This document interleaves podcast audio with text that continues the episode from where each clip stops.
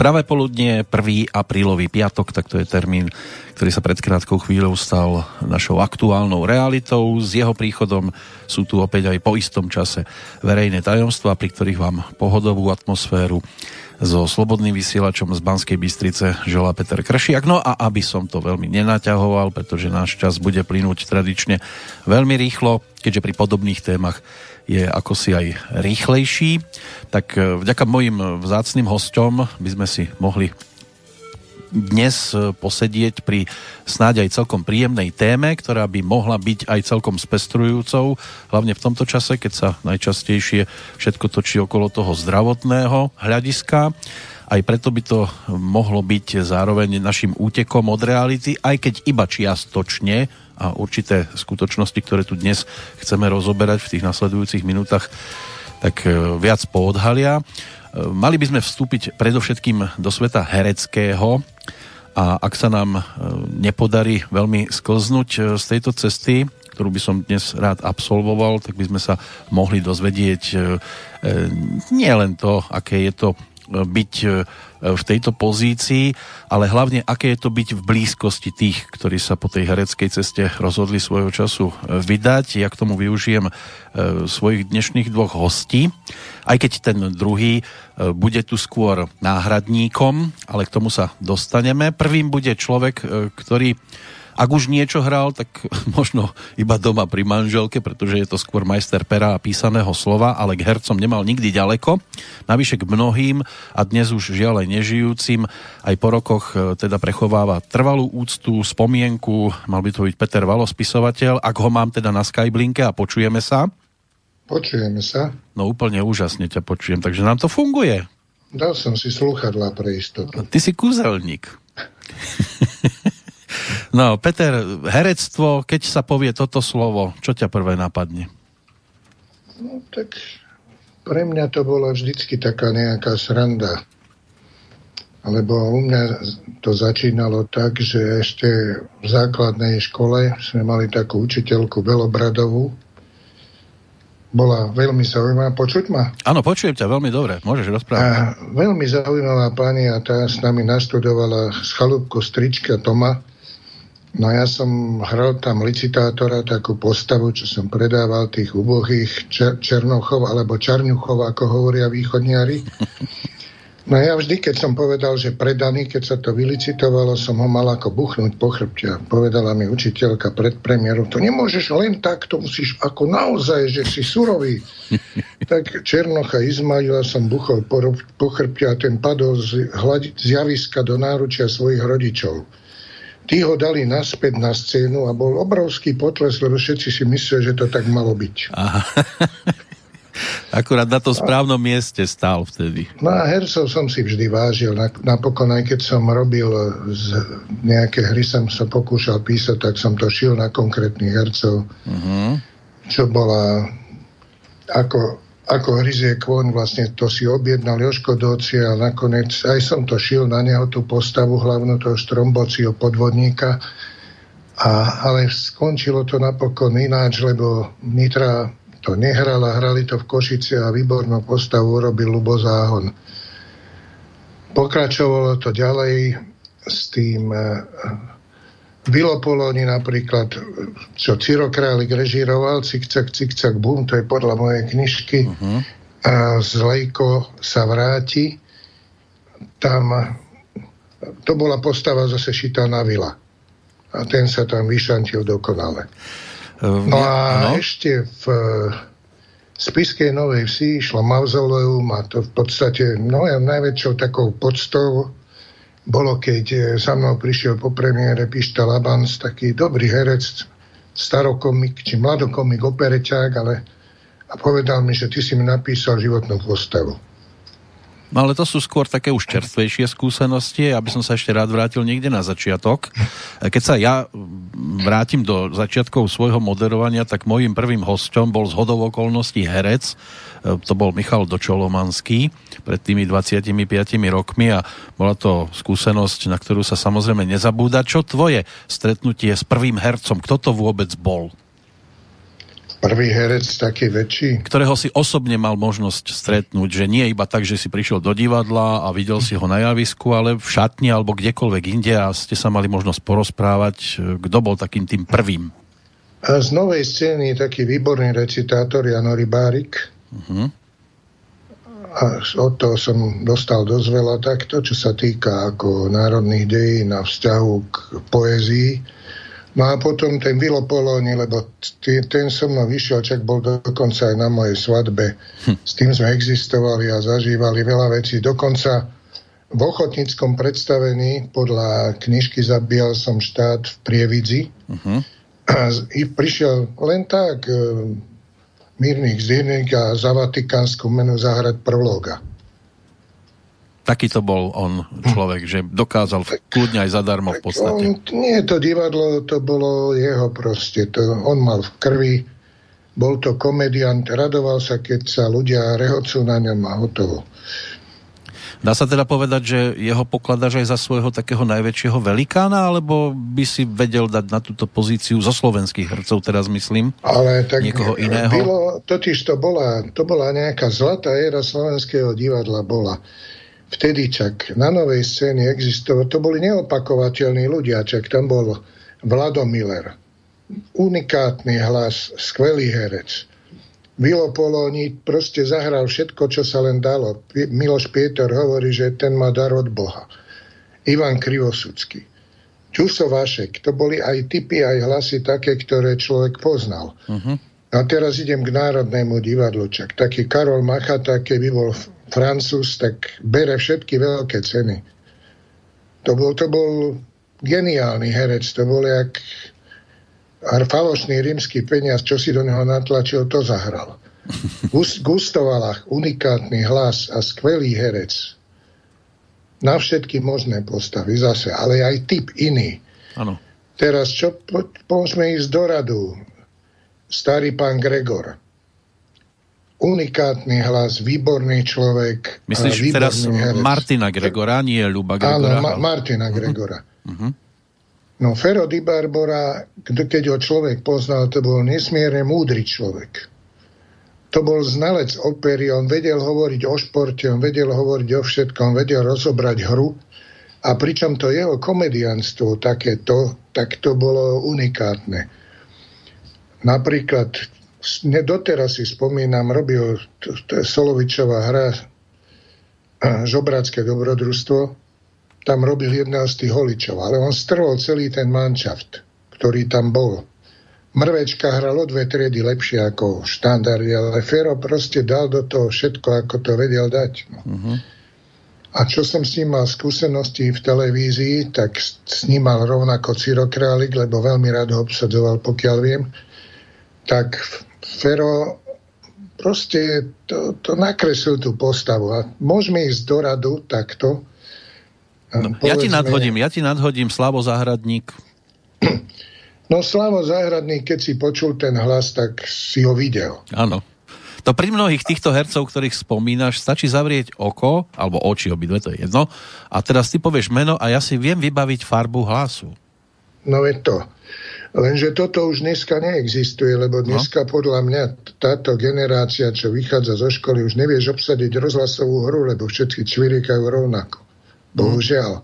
Oni mali aj ten, tam, ľudovo povedané, ten smrad tam bol, ale v dobrom, aj, dobrom slova aj zmysle. Typy boli, typy boli rôzne, geniálni herci a ešte tie neopakovateľné, čak Vilo Záborský. Ten vychoval čo sa týkalo javiskovej reči, čak to je základ. Áno, on bol vynikajúci recitátor. Mico Huba, s tým sa dalo rozprávať o všetkom. Čo sa týkalo, povedzme, prvej Slovenskej republiky, s ním som rozobral toľko vecí ako s Malokým. Uh-huh.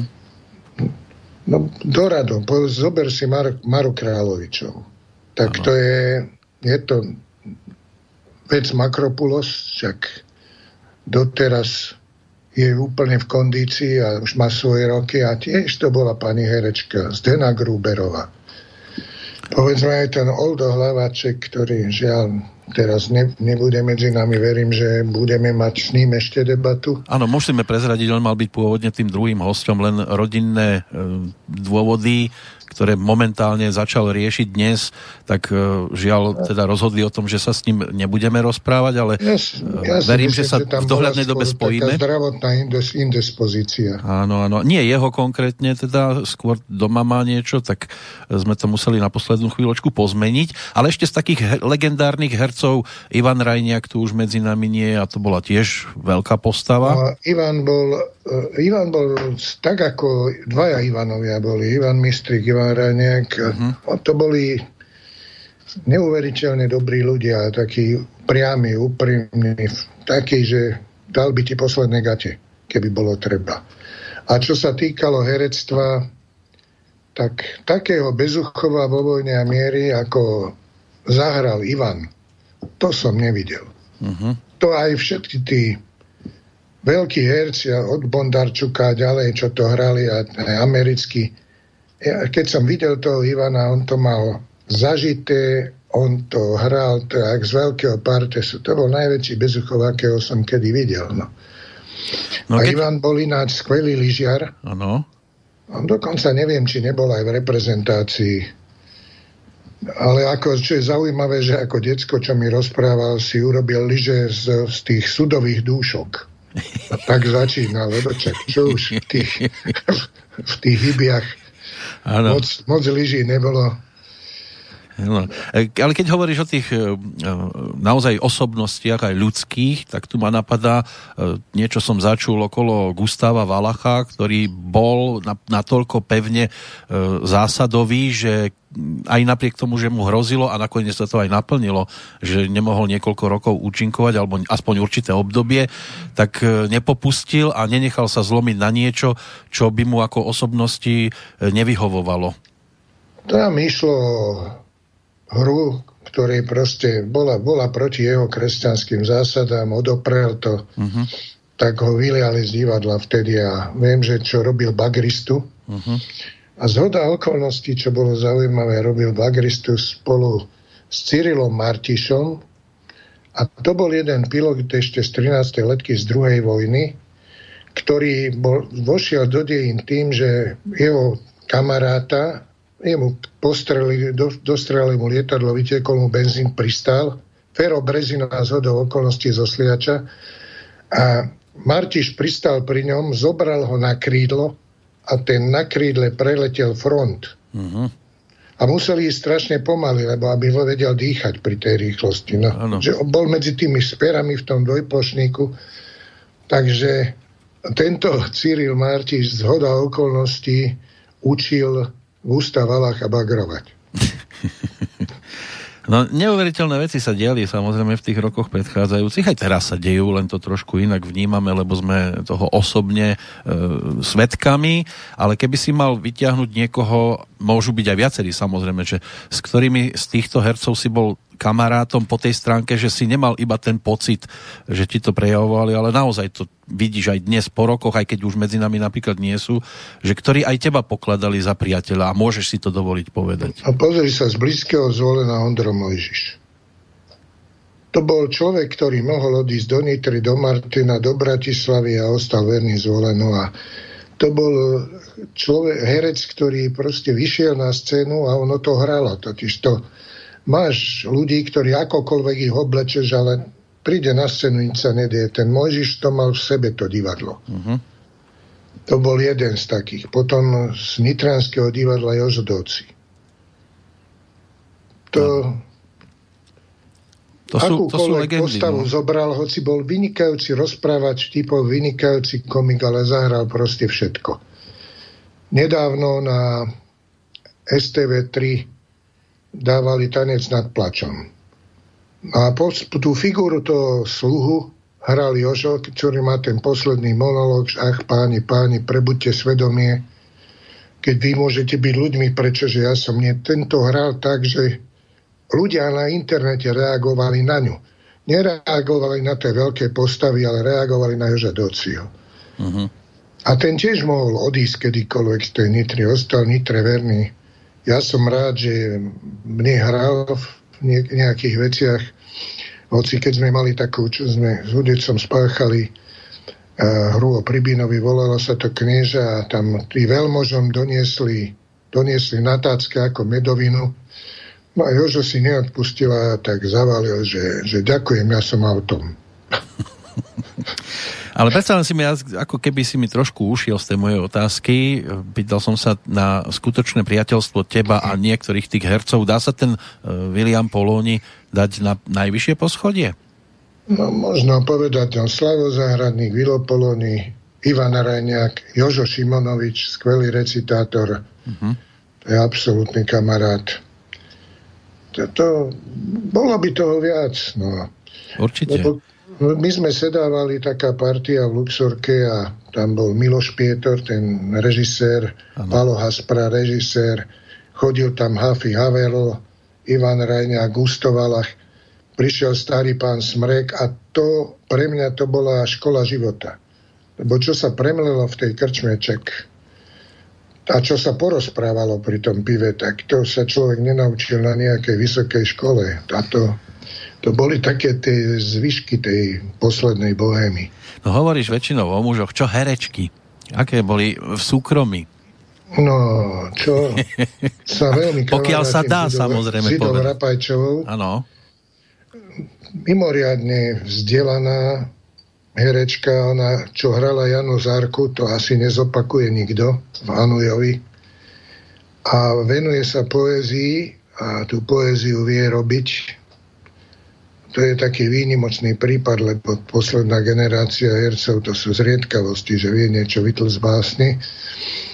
S Idou sme sa stretali aj tak, lebo ona mala chalupu nad Novou baňou a ja na Psiaroch, čo je nejakých tých 14 kilometrov, takže to sa dalo no, z herečiek. No. Tam, Mara Královičová, z toho sme sa stretávali obyčajne, keď ešte kaštiel Budmericiach patrilo a umel som, lebo teraz to už je tam neviem čo. A vlastne vďaka, vďaka literárnemu fondu ten kaštiel sa udržal, ináč by to bola troska. No tam kráľovička chodila so svojím manželom, s Mirom Prochádzkom, taký básnik, divadelný kritik a všetko možné. Uh-huh. A s nimi neskutočne dobré debaty to boli. Škoda, že sa to nenahrávalo, lebo miestami to bolo na knižku. No a dokázal si sa ty, keď si, lebo predpokladám, že si chodil do divadla na rôzne tie divadelné predstavenia a keď si tam sedel ako divák, e, tak e, dokázal si si ty aj e, sa odosobniť a teraz nevidieť tam toho Williama Polónieho ako kamaráta, ale ako tú postavu, ktorú stvárnil, alebo to bol trošku niekedy aj problém? Tak ja som absolvoval divadelnú vedu a špecializoval som sa na kritiku, čiže tých prvých 10 rokov bolo takých, že musel som o tom aj písať. No ale nikdy mi nebránilo, aby som po predstavení si sadol s nimi po, v klube a porozprávali sme sa o tých postavách, mm-hmm. pričom sme si aj patrične vypili, ale ja na tieto kontakty s hercami, s takými nie horenosmi, spomínam veľmi rád, lebo to boli zväčša takí úprimní ľudia v tých časoch a mali v sebe neuveriteľnú pokoru k divadlu. No to sú herci. Čo režiséri? Aké sú skúsenosti s nimi? No čo som robil s Karolom Spišákom v Nitre, to tak to boli, čo, to by sa mohlo rozprávať o našich dobrodružstvách, čo sme povyvádzali. V tých časoch Nitrianské divadlo bolo ešte v starej Sokolovni, v starej budove, keď tam bol Karol. To bolo jedno rodinné divadlo. Tam bol Liška, ktorý tam bol kuchár, tam vyvárali, ak sa len dalo. A, a tiež tak po tých predstaveniach sa sedelo, rozdepatovali sa veci, pozabávalo sa. Proste malo takú atmosféru, ako keby som prišiel domov. Tom Nitrianskom divadle vtedy. No toto isté som zažil s Mirom Košickým v, Spiskom divadle, keď sme robili mauzoleum tam bolo zaujímavé to, že vlastne ja som chodil na tie skúšky preto, lebo keď človek videl, jak sa to vyvíja, niektoré veci sme aj dorábali počas toho. Mňa, to na tom bavilo. No. Ja, Potom ano. s Edom Gertlerom svojho času Ako hryzie koň v Košiciach, to malo asi 65 repríz, aj pred prevratom to išlo aj po prevrate, lebo blbosť kvitla ďalej tak tiež to bola dobrá spolupráca. Ja som túto tému e, vlastne vyťahol práve z toho dôvodu, že s jedným režisérom sa budeme aj rozprávať a vďaka tebe teda tu máme náhradníka za pána Hlaváčka a tým režisérom je pán Cyril Králik, aspoň dúfam, že máme ho na telefóne. Dobrý deň, zdravím vás, počúvam. Áno, pozdravujeme aj my vás.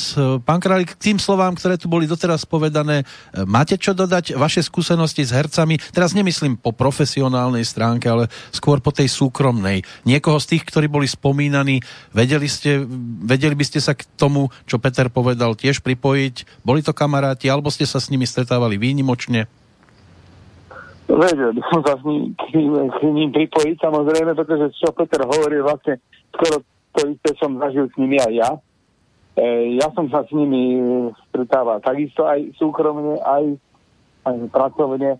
Ja som robil v detskej redakcii televízii celý život a robil som e, také tie rozprávky pre deti a podobné veci, takže áno. No a z tých mien, ktoré pre vás sú také naozaj, že až husia koža vám naskakuje, keď sa tak zaspomína? Tak, takmer všetky tak. Takmer všetko, pretože to, to, presne to, takisto boli moji kamaráti, hej, aj, aj, aj spolupracovníci, pretože som s nimi robil. Robil som s nimi aj ako asistent režie, čo som začínal v tej redakcii, aj potom pomocný režisér, aj režisér, keď som potom aj dokonca. No ja keď si, ich, keď si ich takto ja vybavím z môjho uhla pohľadu, tak e, boli to určite vynikajúce postavy, čo sa týka hereckého uh, no. umenia, ale niekedy môže byť, a neviem teraz, či to je pravda, že e, títo herci, ktorí to zvládali tak perfektne na tom javisku, že mohli takým spôsobom to hrať aj na ľudí vo svojom súkromí a bolo problém to rozoznať. Skúsili to na vás niekedy ako herci, keď už ich nikto nenatáčal? a vy ste až počase pochopili, že oni to iba hrajú na vás. No, tak e, možno, že naozaj ten Vilopoloni, pretože Vilopoloni bol, ako on hovoril, že majster sveta vlkaťa falšoch a to, to, on, sa, on sa sám tak nazýval ano. a on robil tieto veci, čo spomínate, hej, že tak e, tváril sa vážne, vážne a potom e, vybuchol e, smiech všetkých nás okolo. Samozrejme, aj niekde, hoci keď sme pri víne sedeli a podobne, on e, začal taký s vážnou tvárou a, a nakoniec to skončilo rehotom. Tak, a, a, takže áno, Samozrejme, Eva Križiková bola tiež podobná. No, keď už spomínate práve Evu Križikovú, to je taká najväčšia strata za ostatné obdobie. Ďalšia výrazná, to herecké nebo sa nám žiaľ rozšírilo aj o toto meno. A keď sa povie teda Eva Križiková, najskôr k pánovi Králikovi smeruje otázka, čo sa vám vybaví najviac? Eva Križiková, moja suseda, my sme dokonca bývali na jednej ulici, na Timravinej, hej, plus e, to, že vlastne som poznal od svojich viac školských rokov, e, ako sme sa tam pristahovali.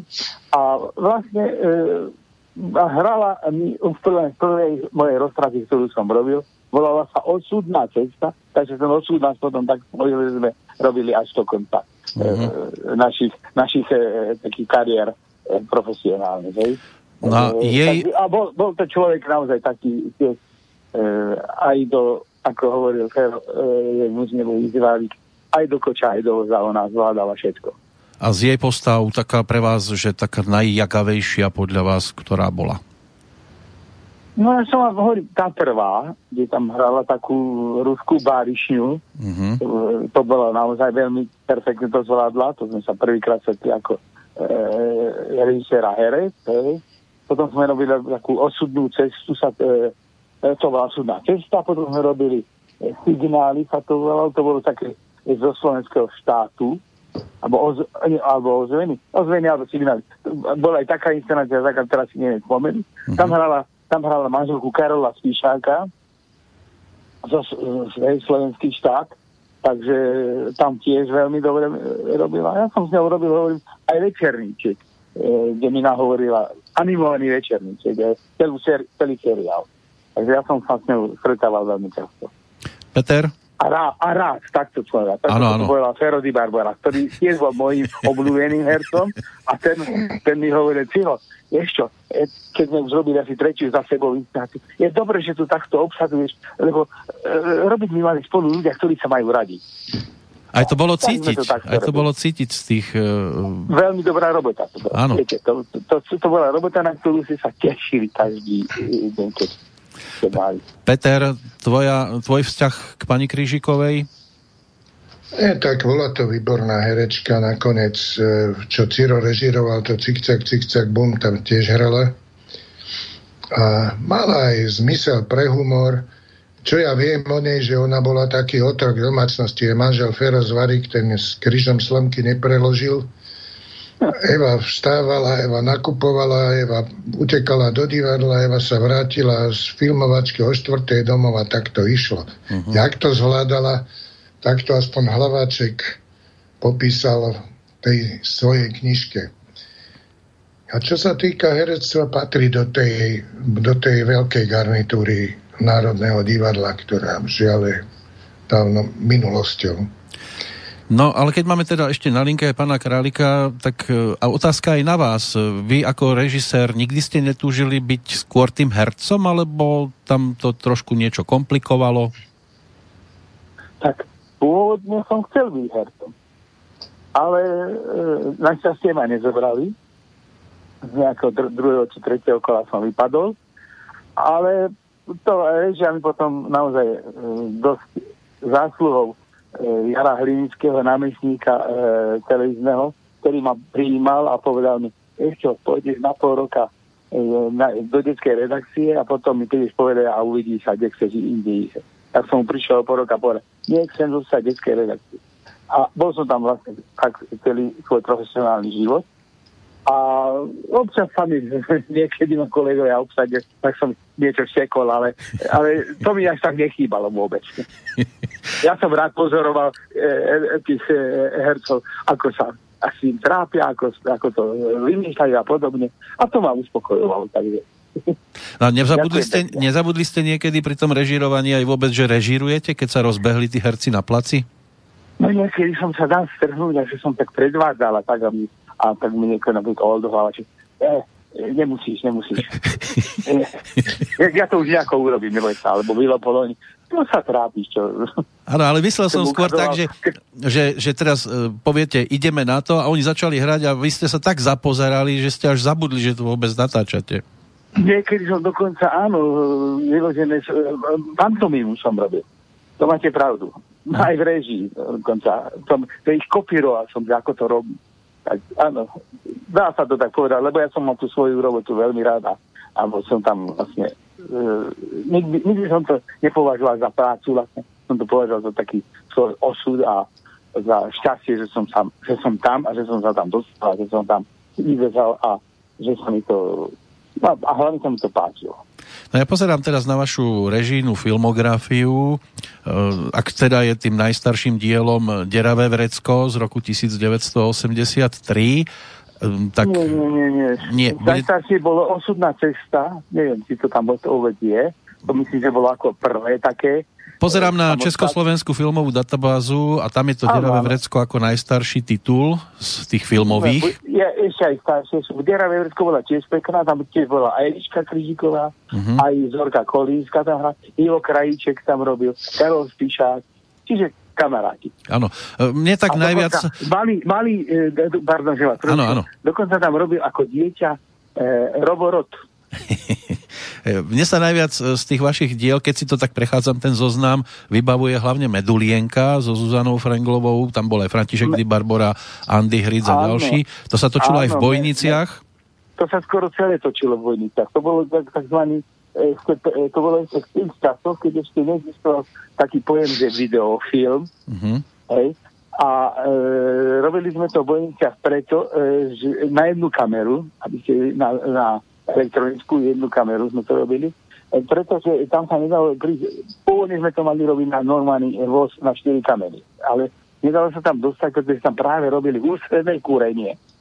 Tak sme sa rozhodli, že pri obliadke, že to spravíme na jednu kameru, a naozaj sme to tam e, na jednu kameru ako takzvaný, ešte nie ani videofilm, sme to tam vyrobili a bolo to ináč veľmi krásna robota. Veľmi krásna robota. Celý týždeň sme, boli, e, sme boli e, na tom Bojnickom zámku, si predstavte.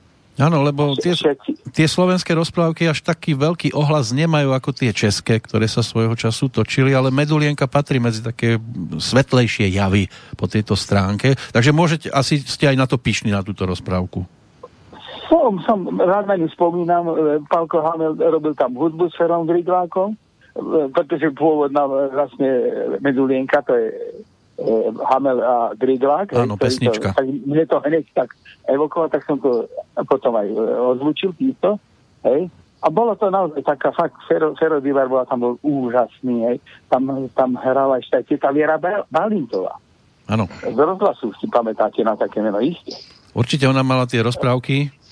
Rozprávky rozprávala v rozhlase a to mi hrala. Pestunku, áno, máte pravdu. Takže e, e, rád na to spomínam a hovorím veľmi veľmi rád. E, ja neviem, myslím, že e, posledná, neviem, či nebola chichútka od Stela Moravčíka. Mám Taká, tu v zozname...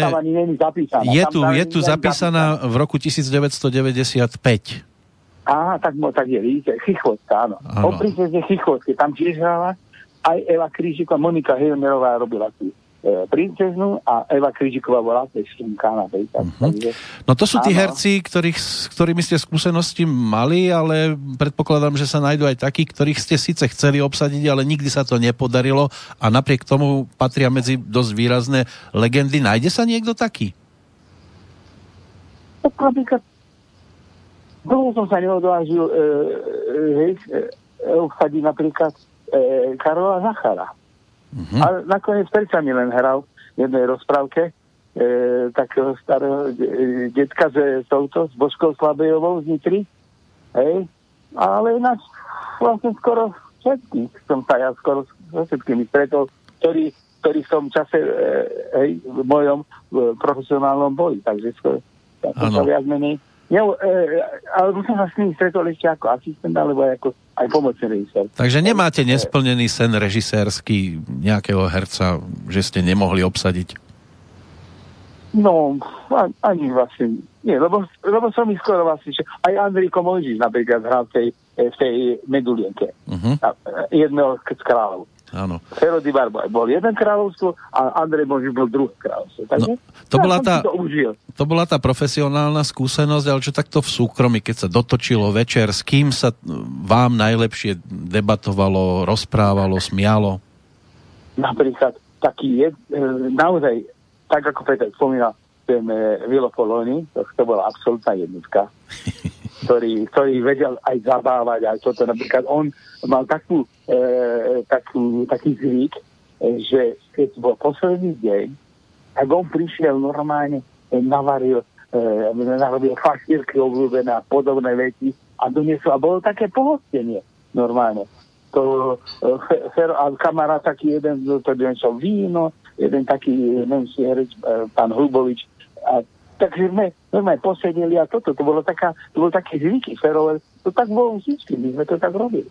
Takže toto bolo také. Alebo napríklad som ho dosť často skončil u, z Varikovcovej, u Fera EO, ktorý sme tam potom, oni mali takú vinárničku v Trizeni a tam sa debatovala a veselila až do rána.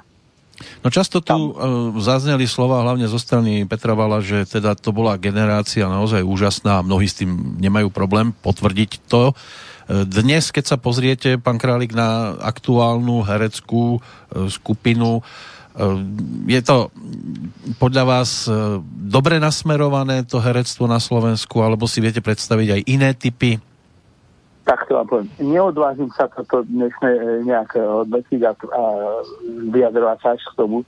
K tej e, bývalej a tej, čo sme e, zažili, e, súhlasím plne s slovami, ktoré ste povedali, že ste zavreli oči a podľa hlasu ste si ho vedeli predstaviť a ste vedeli, o koho ide. Áno, bolo to tak. Rozhlas bol napríklad na tomto založený, že vedeli ste okamžite, kto je kto, že? Uh-huh. Tak e, toto ja e, teraz by som ani veľmi nerad ani komentoval, ani dosť nemám prehľad, lebo ja už som tiež e, e, na dôchodku. Áno. A povedal som si, že e, stačilo, e, poďakoval som, posledné tri roky som v svojej profesionálnej kariéry som bol v bansko štúdiu a povedal som, že ďakujem, lebo nikdy som netúžil, aby ste ma zrovna z režie do krematória No ale napriek tomu nesvrbí režisera stolička pod zadkom, keď teraz nemôže režirovať nikoho, alebo doma si to vynahrádzate? Viete čo, uh, stretávame sa s uh, Oldom Hlavačkom, Peťom Valom uh, a, ostatnými na taký, ktoré voláme, že sympózium. Mm-hmm. A tam si každý zarežiruje. pri, pri e, vínku a pri dobrom jedle viete, stačí, lebo naozaj ja si myslím, že e, treba byť aj penzista, nie? tak určite, treba si to vedieť aj užiť. No, tak vôbec ma, vôbec ma toto nelaká, aby som, aby som nejak e, mal, som vyložený rád, že mám prázdny diar. Ja som mal diar vždy plný, ja som každý deň niekde mal byť. Iba niekde niekde čakal, alebo ja, tak to stačilo. Ďakujem pekne. No, som, Eš... lebo som zažil do, dobrý život. Viete, to ja poviem, že som mal krásny a bo, za, zažil som krásny život v slovenskej televízii a na to sa dá spomínať a to sa nemôžem, nemôžem si stažovať. No teraz e, máte aj možnosti spomínať, lebo tak e, tá slovenská televízia má ten tretí kanál určený práve na spomienky. Podľa vás určite dobrý nápad. Áno, má človek to to taký pocit, že kedy v krematóriu, no ale to je jedno. Čo už narobíte, samozrejme. Ale je to ako dobrý, samozrejme, však to je, to je tisíce hodín narobené, ktoré tam stáli v sklade a, a čo s nimi, nie? Tak radšej nech sa e, to aj pozrie. Hoci niektoré sú také, viete, ako sa bola kedy robilo, iné, iný bol temporitmus, to e, jasné, ale, ale tak čo, treba aj také si niečo. Tak vidíme niekedy aj staršie americké filmy, nie? A e, dobre. Takže ja si myslím, že to bol dobrý čin slovenskej televízie, že to zriadila. Taká bola doba, je to zachytené? Áno, o tom to je, že vlastne tá doba e, je teraz taká, že ľudia vidia, je, takto sa obliekalo. A takéto autá ste tam mali, alebo podobne to je, viete, to je, to je dokument doby, ktorý je dosť podľa mňa celkom, e, ako som povedal, podstatný na, na históriu e, národa a štáty, nie? No ale teraz máme dobu, keď e, všetko stíchlo, zastavilo sa alebo minimálne spomalilo a spomaliť museli teda aj herci, lebo do divadla sa nedá teraz chodiť. Je to asi ťažká doba pre takého herca momentálne. No áno, je to, je to trošku, áno, na to, na to, že aké bolo tempo, tak to je teraz teda naozaj veľká brzda. Áno, ale tak už, no, no, ja som toto tiež nezažil nikdy, ani, ani vlastne skoro asi nikto z nás, no ale No možno, som, možno keď vám... Som, áno? Áno. No iba toľko som chcel povedať, že možno len tí herci, ktorí mali ten zákaz činnosti. No, áno, aj to je taká, e, by som povedal, trošku relativná, e, záležitosť, ale dobre. Nedá ja sa to úplne po... porovnať s týmto momentálnym stavom, Samozrejme. ale tak približne, no. Lebo teraz nič nemôžete. Ale chcel som e, tak len pri, pripomenúť, že napríklad pán Kvejtík minule e, tiež spomínal na tak takúto dobu a podobne. Hej? A neviem, či to chcel porovnať, alebo pod, e, nejak takto, ale e, že povedal takú e, vetu, ktorú plne súhlasím, že No, voľa kedy to bolo o, o tom, že e, scenáre písali písovateľia a iní autoria dneska píše scenár ten, kto je písať. Takže niekedy to aj podľa toho vyzerá. No ale keď sa pozriete na tú dnešnú tvorbu, je tam niečo, čo by ste vedeli pochváliť? Aby sme neboli kritickí, no, len teraz skúsme, že naozaj, že pochváliť. Ja, jasné, jasné, hej ja nie som zástanca ani hlavne nejak veľmi to ne, neovládam, nepozerám také tie denné seriály. Uh-huh. E, ale e, čo napríklad, keď sa chcem zasmiať alebo podobne, tak si pozriem tých profesionálov, kde to vlastne kamaráti niektorí robia aj. Áno. Tak, tak, e, no ale inak nie som až taký e, až, e, nejaký zástanca, alebo lepšie obdivovateľ mm. nových, nových vecí. Nič mm-hmm. takéto, e, viete, ani klasika sa nejak veľmi nerobí. Chyba mi slovenská tvorba taká, tá, taká tá dobrá tvorba, naozaj, od spisovateľov, od e, takých ľudí, ktorí majú čo povedať. Peter, ty to vidíš ako? Tú ja to, ja to vidím tak, že hm, keď si zobereš, povedzme, zobereš si také, čo boli povedzme, triptiky alebo série, to je úplne najstarší sám vojak poli. čierno vymakané to bolo. Keď si zobereš uh, Adama Šangalu, Straty a nálezy, je kvázi série. Ano. Keď Beňovského sme kedysi zvozili po Čiernu zem, ako keď som robil kritiku. A keď to mám porovnávať s dnešnými, s prepáčeným sračkami, ktoré, lebo predtým sa, to by Ciro mohol povedať, že sa skúšali tie veci. Tí herci sa pripravovali, teraz sa príde na flak, odplakne sa to a hotovo. Mám pocit taký, že tá profesionalita sa stratila. Len... A tá, tá, tá STV 3 bude toho dôkazom, lebo to herectvo, keď sa porovná asi bolo niekde inde. Len jednu vec by som chcel k tomu dodať, že aj v týchto nových seriáloch často videl, bolo možné vidieť aj tých hercov tých, tých z, toho, z tej starej dobrej školy a nedokázali to asi zrejme ani oni už pozdvihnúť. A, tak tí najväčší z tej starej dobrej školy už vlastne až na toho Olda tu nie sú. Tak tam bolo vidieť napríklad pani Turzonovovú, aj pán Slezáček si tam zahral. Dá sa ich zaradiť do tej skupiny, predpokladám. No len ten princíp výroby, lebo predtým, keď sa robila inscenácia, tak normálne bola skúška, pripravovali sa veci. Čiže tí ľudia došli do toho hotoví a s určitou pokorou. A teraz čo, to, to sa tak hádže cez plece väčšinou. Je to skôr taká práčka na peniaze? Ja mám, neviem, netvrdil by som, ale nie je to to, čo by to malo byť. Ale aj tá popularita tých ľudí bola zaslúžená. Čak šiel som raz s Vilom Poloním popri štreke k hončianským Nemciam uh-huh. a zastal vlak. A hovorí rušne vodič, že Poloni nastúpte. On že neidem, prečo? Chcem sa prejsť. No.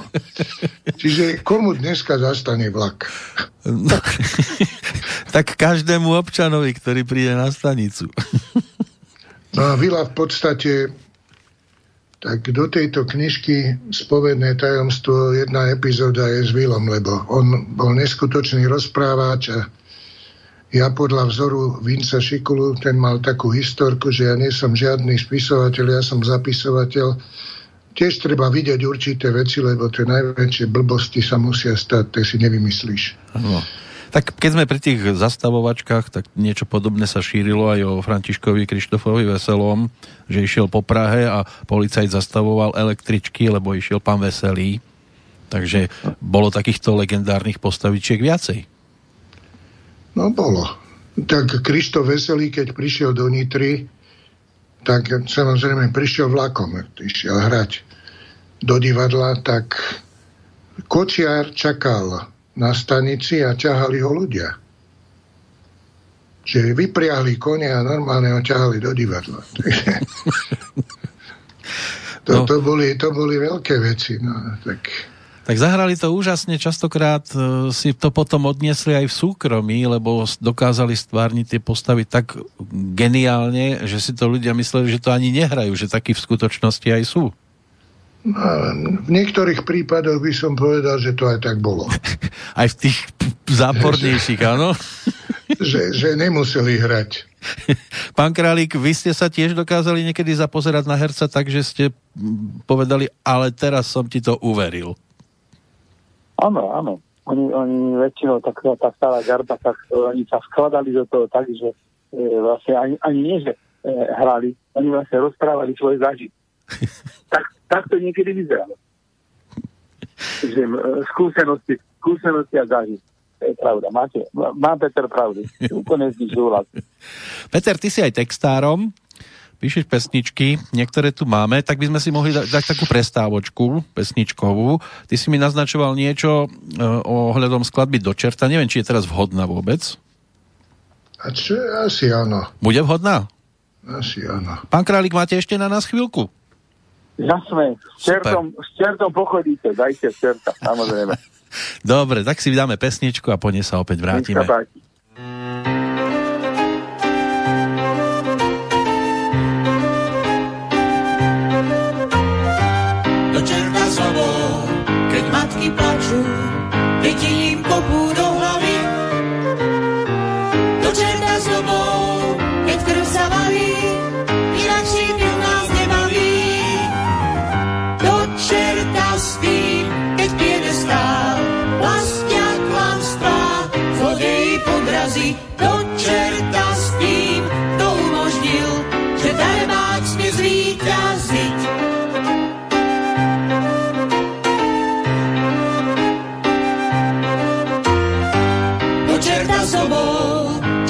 starých stíha a gaunerov tých nezmetie. Dočerta s právom, čo dobre viete, bránil volanie o mete. Dočerta s tým, keď parazit smie viac než ty, čo riadne platíš daň. Dočerta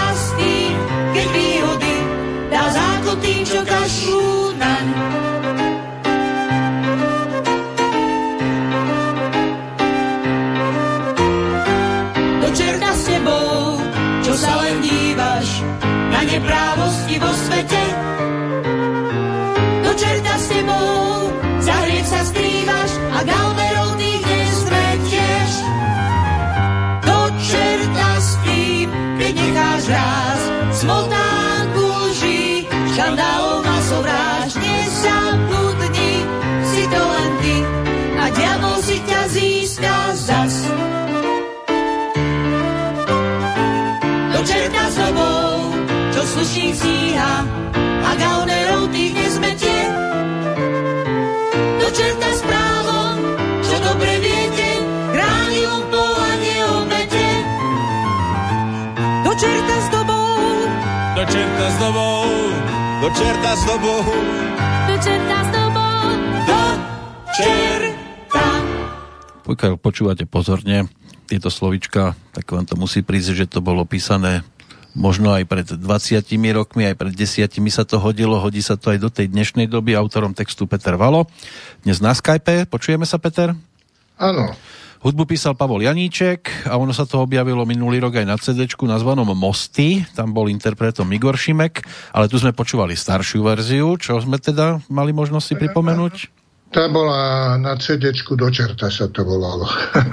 To si už nikto nepomýli, teda pod týmto to si už názvom. nikto nepomýli. No čo tým chcel básnik povedať, nám je jasné, keď si tie slovička človek prebehne, tak... A, ale mohol by som to dopovedať takým jedným textom, ktorý je taký, čo s Jožom Cillerom z Lojza. Uh-huh. Máme takú pesničku, ja to zaspievať neviem, to by on musel. A prečítam zo pár veršov, ak ti nevadí. No, kľudne, čítaj. Bude to s týmto súvisieť. My sme národ oblúbený, ktorý nikrád nevymení. Každý nám chce vládnuť, lebo vie, že svojich vládcov, zlodejov a krtovládcov nenecháme padnúť. Môžu mi čo naklamať, nesplniť daný slub a ja im zase naletím, ja som už taký blb.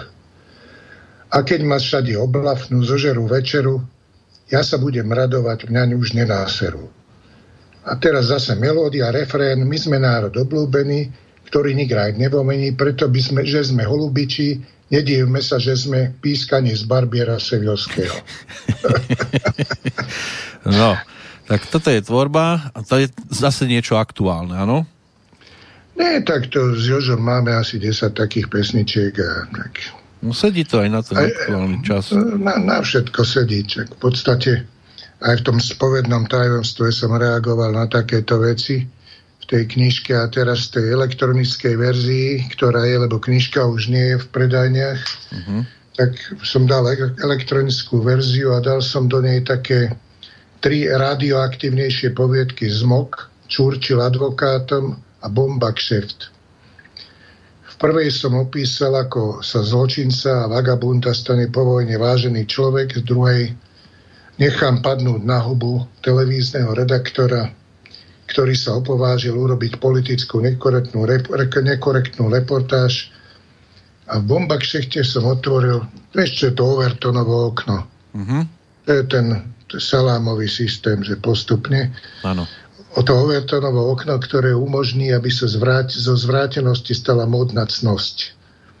Čiže môže sa istá skupina ľudí zmocniť človeka od narodenia cez jeho zdravie až po hrob a nakoniec, keď sa zavedie kvôli politickej korektnosti kanibalizmus, môžu tých mŕtvych nepochovávať, ale predávať na meso. Je to taká absurdita, ale kamaráti, čo to čítali, hovorili, že je v tom niečo. No kedy si by sa to dalo nazvať, že science fiction, ale pomaličky sa mnohé science fiction mení na realitu. Jedna taká otázka na tvoju stranu, Peter, od poslucháča Vlada. Na Facebooku pána Vala sa neviem dopracovať k tomu, ako skončila medvedia história v Ružomberku. Mohol by to v krátkosti povedať? No, sk- skončilo to tak, že to podľa mňa odišlo do strátená. Spýtoval som sa na to pána primátora že bol nejaký kontakt s tým ministrom, ale v podstate sa nestalo nič. Lebo tá kalvária s medvedmi fakt je otázka času, keď to niekoho zabije, lebo je to neskutočne premnožené všetko. Uh-huh. A ja som to napísal, vtedy som natvrdo reagoval, ale mám dojem, že výsledok bol nulový. Veď keď sa medveď objaví pri šahách, kde nikdy nebol, keď sa objaví pri pezinku, kde nikdy nebol, kde nemá čo hľadať, tie premnožené jedince staré vyháňajú tie mladšie a tie si rozširujú ter- teritorium uh-huh. a z toho môže byť raz len veľký prúser. Preto zdá sa, že sa meníme na medvediu rezerváciu. No teraz hlavne sedíme doma, tak medvede majú aj voľnejší pohyb. A keď sedí doma spisovateľ, ako to vyzerá? Hm.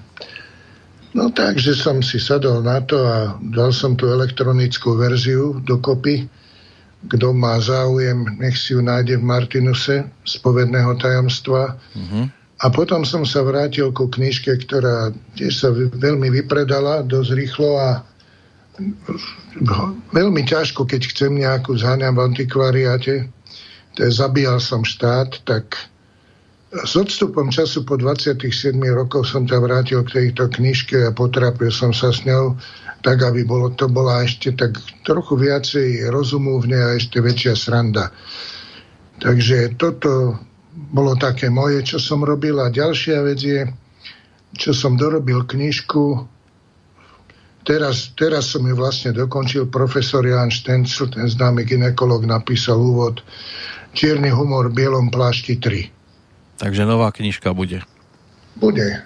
To sú tie príbehy lekárov, také, že, ktoré sú na hrane srandy a zdravého rozumu, ale stali sa konkrétnym ľuďom.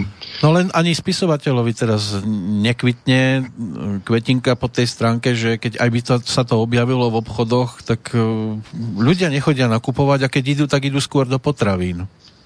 A tak, tak knihkupectva sú zavreté teraz, tak mm. ne, nejak to, ja si myslím, že nejak to prejde, že zasvieti to slnko a tá No koniec tunela nás určite čaká, len teraz každý ho vidí trošku inak vzdialený, ten, ten koniec tunela. No, dúfajme, že to nebude ten tunel, kde je na konci svetlo. tak, a ešte svetlo z lokomotívy. aj s uh-huh. hlavným infektológom, potom som robil, sa rozprával s chlapom, čo vymyslel to tú umelú ventiláciu, tú najvyššieho, najvyššej, najvyššieho typu. Je to mrzuté, keď Chirana vyrobí 3000 prístrojov a okrem šiestich všetky odídu do zahraničia, lebo doma o ne, doma o ne nie je záujem. A teraz, keď je, tak sa už nestíha vyrábať. No. Tých smutných vecí je tu asi viac, ale rieši sa teraz, či nás zavrieť na tri týždne doma teda takto konečne už s tým zatočiť na trvalejšiu dobu, alebo to nechať v takom stave, v akom to je teraz. Peter, z tvojej strany pohľad? Ja si myslím tak, že zavrie doma úplne je to hlúposť, lebo vrátia sa, od, zase sa otvoria hranice a spoza hranica to sem dovalí, mm. lebo vrátia sa neprispôsobení občania sa vracajú z Veľkej Británie a už viem, že na východe už majú z toho hrôzu. Takže, aké... Ale hoci kto sa vráti, ono to, on to dovleče. To znamená, že treba, podľa mňa treba dodržiavať absolútne každý vo vlastnom záujme, mať ten put seba záchovy, absolútne tie veci, ktoré sa od človeka vyžadujú a treba žiť ďalej. No, no koľko ľudí, toľko pohľadov. Pán Králik, ste tam? Áno, počúvam vás, plno no. s vami súhlasím. Takže Petrom, vy to vidíte tak. rovnako, áno? Tak to vidím, pretože treba niečo dodržať, zadržať a som rád, že slovenský národ sa tak trošku mobilizoval a je, je to také, všade nás dokonca aj chváli, aj za hranicami. Čiže ja som, ja som spokojný a rád. Ale majú aspoň viac času na knížky teraz doma, Áno, fakt, na, na všetko, aj na, aj na prach doma.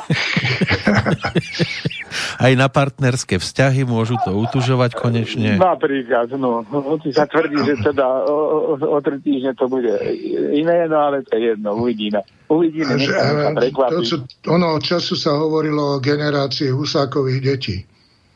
No. Áno, teraz to bude generácia koronavíru. Áno, korunovi, bude to generácia korunových detí. Po, počkaj, a možno kolárových detí. Má dosť, už ešte môže dorobiť. No ale keď mám na telefóne aj režiséra, tak sa opýtam na jednu vec, ktorá tiež trošku to, to osadenstvo na Slovensku e, mierne pobúrila voči tej hereckej e, skupine, ktorá začala prosiť o prípadné kompenzácie zo strany štátu. Pán Králik, ako sa na to pozeráte? No, mám pocit, že si herci myslia, že len oni sú vlastne tu na e, e, obyvateľmi týchto štátov. Však to by mohol každá e, profesia povedať, že dajte nám nejakú kompenzáciu. Však to zase nie je nič e, také, že... Takže nebudete hlavne... stať na ich strane teraz momentálne? No, ja si myslím, ja si myslím že to, je to trošku také a potom čo ostatní budú na to hovoriť a tiež budú pýtať, alebo ako. Tak to sa mi zdá také veľmi nepremyslené, alebo, hmm. alebo, veľmi, až, alebo až veľmi premyslené, neviem. Neviem, či nezačali neviem, trošku, tak... trošku skoro nezačali prosiť a že sa tam k ním nedopísali aj mnohí zvukári, osvetľovači, režiséri a podobne, lebo to nie je len o hercoch. Oni, nie, že toto oni začali hneď prosiť. Hmm. Ako sa to rozbehlo, takže neviem, neviem, no nie som celkovo až taký presvedčený o tomto, ale hlavne z ohľadu na druhých. Tak hm. predsa nemôžeme e, robiť len e, týchto, musíme zachraňovať a ostatní, na ostatných kašľať. Tak sú ľudia a iné profesie, ktoré vytvárajú hodnoty. Áno, hovorí sa, že štát. máme mať nejakú elitu národa, ktorý... ale asi z tejto strany by vietor nemal no, fúkať ako prvý. Ja, presne s vami Áno, áno, máte pravdu. Pretože sú, hovorím, profesia, tí ľudia, ktorí vytvárajú hodnoty, z ktorých vlastne tých hodnoty týchto oni žiadajú. Mm. Pre nich. No, tak to zase trošku sa treba aj, aj uskromiť, aj podobne, aj niečo e, som tam čítal niekde na internete a takže niekto odpovedal, že no, však sú tu na aj také tie, tie kurzy na e, zmenu profesie a podobne. Nech sa páči. Áno, bolo to niekedy až kruté ich smerom, no. že majú ísť vykladať tovar do Teska a podobne. No ale čo? Ale takí ľudia aj sú, aj herci sú takí. Mm. Takže ne, nebola by to ani len nejaká mimoriadnosť, ani nejaká novina. Áno, nebola, by, nebo, nie je to o tom, že oni sú modrá krv a teraz sú nedotknutelní? To, to ja si myslím, že a, vôbec nikdy a to, to by starých ani v živote nenapadlo. No a vy, keby ste boli režisérom, ako by ste to u nás zrežírovali v tých uh, najbližších dňoch, mesiacoch? Išli by ste tiež cestou zákazu alebo voľnejšieho pohybu? No tak asi tak hovorí sa, že ten voľnejší pohyb je nie dobrý, takže ja sa prikláňam na to, čo ten Peter hovoril, že áno, je to tak, ide o tú, o tú disciplínu a o tom, pretože to je vírus, ktorý sa roznáša, tak potom musíme sa nejako kvôli voči nemu postaviť. Hej. Hoci nie je vraj podľa tých štatistík a všetko, čo som čítal, nie je to ten vírus, ktorý robí najväčší problém. On, e, čo sa týka e, tých obetí a takto je na prvom mieste, čo, e, ako by som povedal, v najnižšej tejto, hej, sú ďaleko e, väčšie tieto problémy, alebo ďaleko väčšie umrtia e, z iných vírusov a z iných míst. Hej. Takže, no, ako povedala tá česká e, riaditeľka toho virologického centra nejak, že tento vírus, koronavírus, má najväčší PR. Má, áno, lebo aký, chrípka aký nemá taký, no. Bude, nie, nie. Tá, tá chrypka je ako vlastne, čo je nebezpečnejšia vraj. Uh-huh. Ďaleko, e, tá je už ako braná ako normálna vec ako nádcha. Hej, takže ale to, toto teraz je také obľúdanie v centre záujmu. No tak dobre. No ale keby sme sa ešte na to pozreli zo strany, povedzme, hercov, divadelníkov, keď sa, povedzme, že aj zastaví život na tri týždne, alebo nech už to vyzerá akokoľvek, keď sa tá lokomotíva opätovne začne rozbiehať a dostávať sa do ano. tých klasických otáčok, tak e, veľmi môžu utrpieť aj tie divadlá, aj televízie, aj nakrúcanie rôznych filmov, aj vydávanie kníh, Vidíte to do budúcnosti, takže by to, bude to padať asi na viacerých miestach. Bude, ale sa to rozbehne. Ja si myslím, že sa to rozbehne. Zdravé prežije ja podľa myslím, vás, že, áno? Ja si myslím, že v histórii nášho štátu boli aj ťažšie, aj krutejšie obdobia. Tak určite, keď sa vrátime... By som povedal, by som povedal od, od slovenského štátu, hej? Uh-huh. Ktorý, ktorý vy vlastne e, viac menej uznávate a je to vo vašom záujme, hej? E, v centre vášho záujmu, hej? Takže ja si myslím, že boli aj ťažšie tieto. Že? Tak všeli, čo sa u nás objavuje vo vysielaní. No, tak presne tak. No. no Tak ja vás počúvam, hovorím, dosť pravidelne a som váš taký fanúšik. Hoci ma teraz veľmi prekvapil, že ste ma vlastne oslovili, ale som rád. Tak Ďakujem vám. pravdou je aj to, že ste náhradníkom, možno by k tomu nedošlo. Oldovi Hánačovi byl náhradníkom kedykoľvek. V každom prípade, Makralik, ďakujeme vám veľmi pekne, že ste sa zúčastnili toho našeho dnešného rozprávania. Ak máte niečo, ja čo by ste chceli ešte tlmočiť poslucháčom, aj nejaké slova povzbudenia prípadne, tak nech sa páči.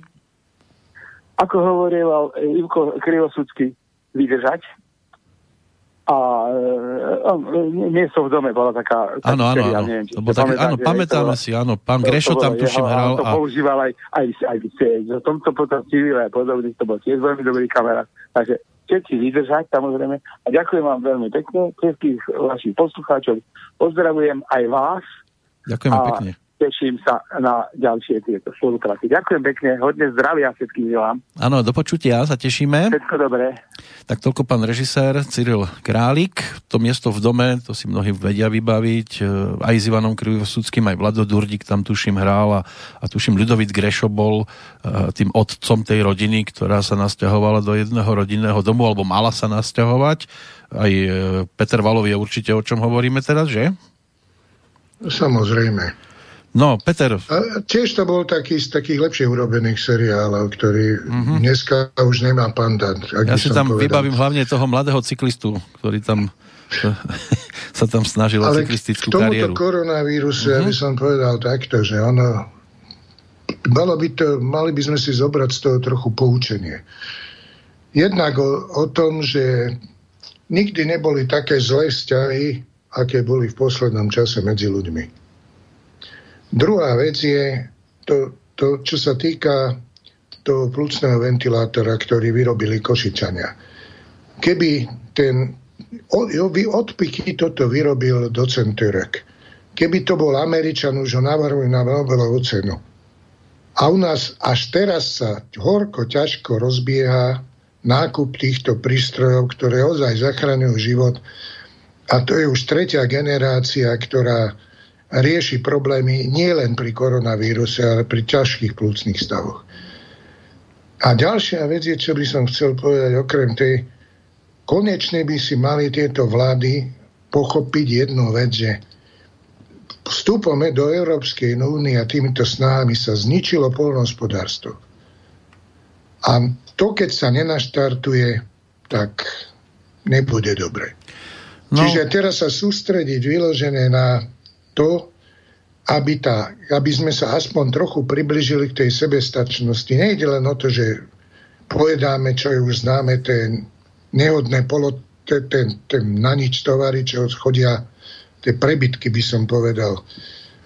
Tak toto sú také veci, že pár tých poučení, keď sa tak človek, ten koronavírus, ten život na chvíľu zastavil, tak by sme sa mali zamyslieť a začať existovať v niečom trochu ináč. My sme hlavne od 89. sme si to tu veľmi, veľmi zlikvidovali po viacerých stránkach a už dávnejšie sa hovorilo, že keby ku, komu, ku čomukoľvek došlo v týchto zemepisných šírkach a celkovo v Európe a pozatvárajú sa hranice, tak my sa tu po krátkom čase sami medzi sebou budeme žrať doslova a do písmena, lebo nebudeme mať čo, hangáre na poliach postavené, ktoré sa zaplňali aj tak tovarom dovezeným zo zahraničia, alebo výrobou niečoho, čo sa nedalo jesť, lebo káble a, a plechy na autá, tak z toho by sme sa naozaj veľmi nenajedli, takže tá sebestačnosť sa u nás naozaj veľmi zlikvidovala. Takže toto je, ja si myslím, to je úloha číslo jedna akejkoľvek vlády, ktorá je. A keď sa toho nechopí, tak nemá rada tento národ a, tento, a obyvateľov tohto štátu. No, budeme sa mať o tom presviečať e, možnosť teda v tých najbližších mesiacoch a dňoch. Peter, tebe veľká vďaka za to, čo si vymyslel, aj keď sa nám to nepodarilo dnes rozbehnúť tým spôsobom, akým sme chceli. To znamená aj s pánom Hlaváčkom. Ale dúfajme teda, že sa tam nič tak vážne nestalo ako to naznačoval v tom telefonáte a že sa budeme môcť e, spojiť v dohľadnej dobe a naozaj sa porozprávať aj o tých veciach, ktoré sme tu chceli dnes rozoberať práve s ním. A e, čo by sme zahrali na záver, akú pesničku z tých tvojich? Tak daj tu Medvediu revolúciu. Medvedie ne, revolúcia, no. Nemá Jožo Ciller radosť a nech sa nech tu ozve Lojzo. Musím ešte pohľadať, že či ju tu mám medzi tými pesničkami ktoré... A mám ju tu, mám ju tu. Dobre, takže tu si pripomenieme ako takú bodku za našim dnešným rozprávaním.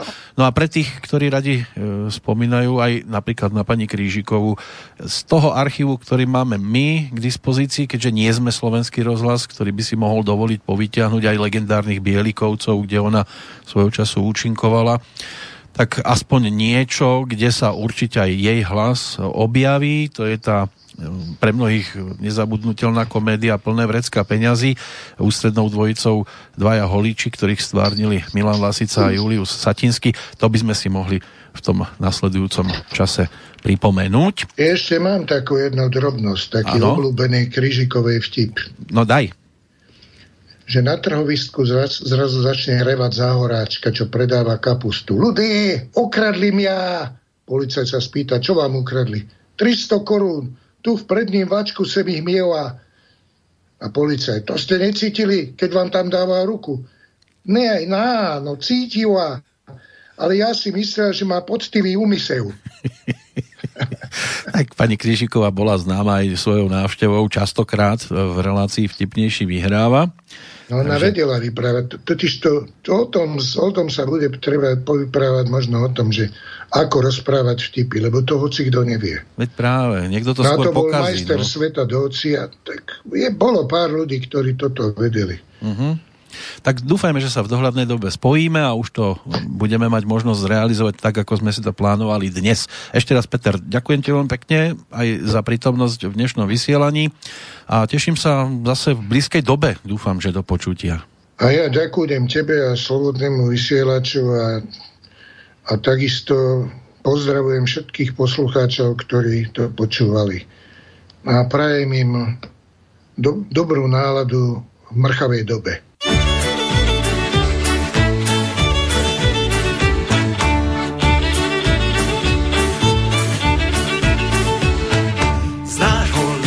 Ozýva sa drum, drum, drum. Medveď nám krade ruksaky a pobíja náš rum a pritom si pospevuje rum, rum, rum.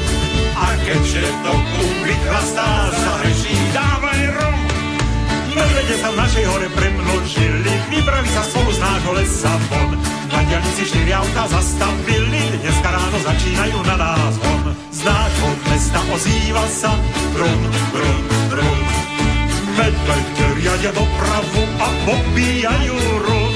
Kontajnery už nestačí, brum, brum, brum. Tak vykrádajú okoly a kričia, rum. Medvede sa v našej hore premnožili, vybrali sa spolu z nášho lesa von. Na diálnici štyri auta zastavili, dneska ráno začínajú na nás hon. Keď macíkovia obsadia nám naše štácie a nás si pekne naženú do rezervácie, tam si budeme bezpečí brúkať brum, brum, brum, kým nevyprázdni na okory a neminie sa rum. Vtáci sa v našej hore premnožili, vybrali sa spolu z nášho lesa von. Na dialici štyri auta zastavili, dneska ráno začínajú na nás von. Náš zákon vždy ich ochrání, brum, brum, brum. Podporujeme medvedí, ten populačný boj. Náš zákon vždy ich ochrání, brum, brum, brum. Len nech nám vám pomáha, keď sa im minie rum.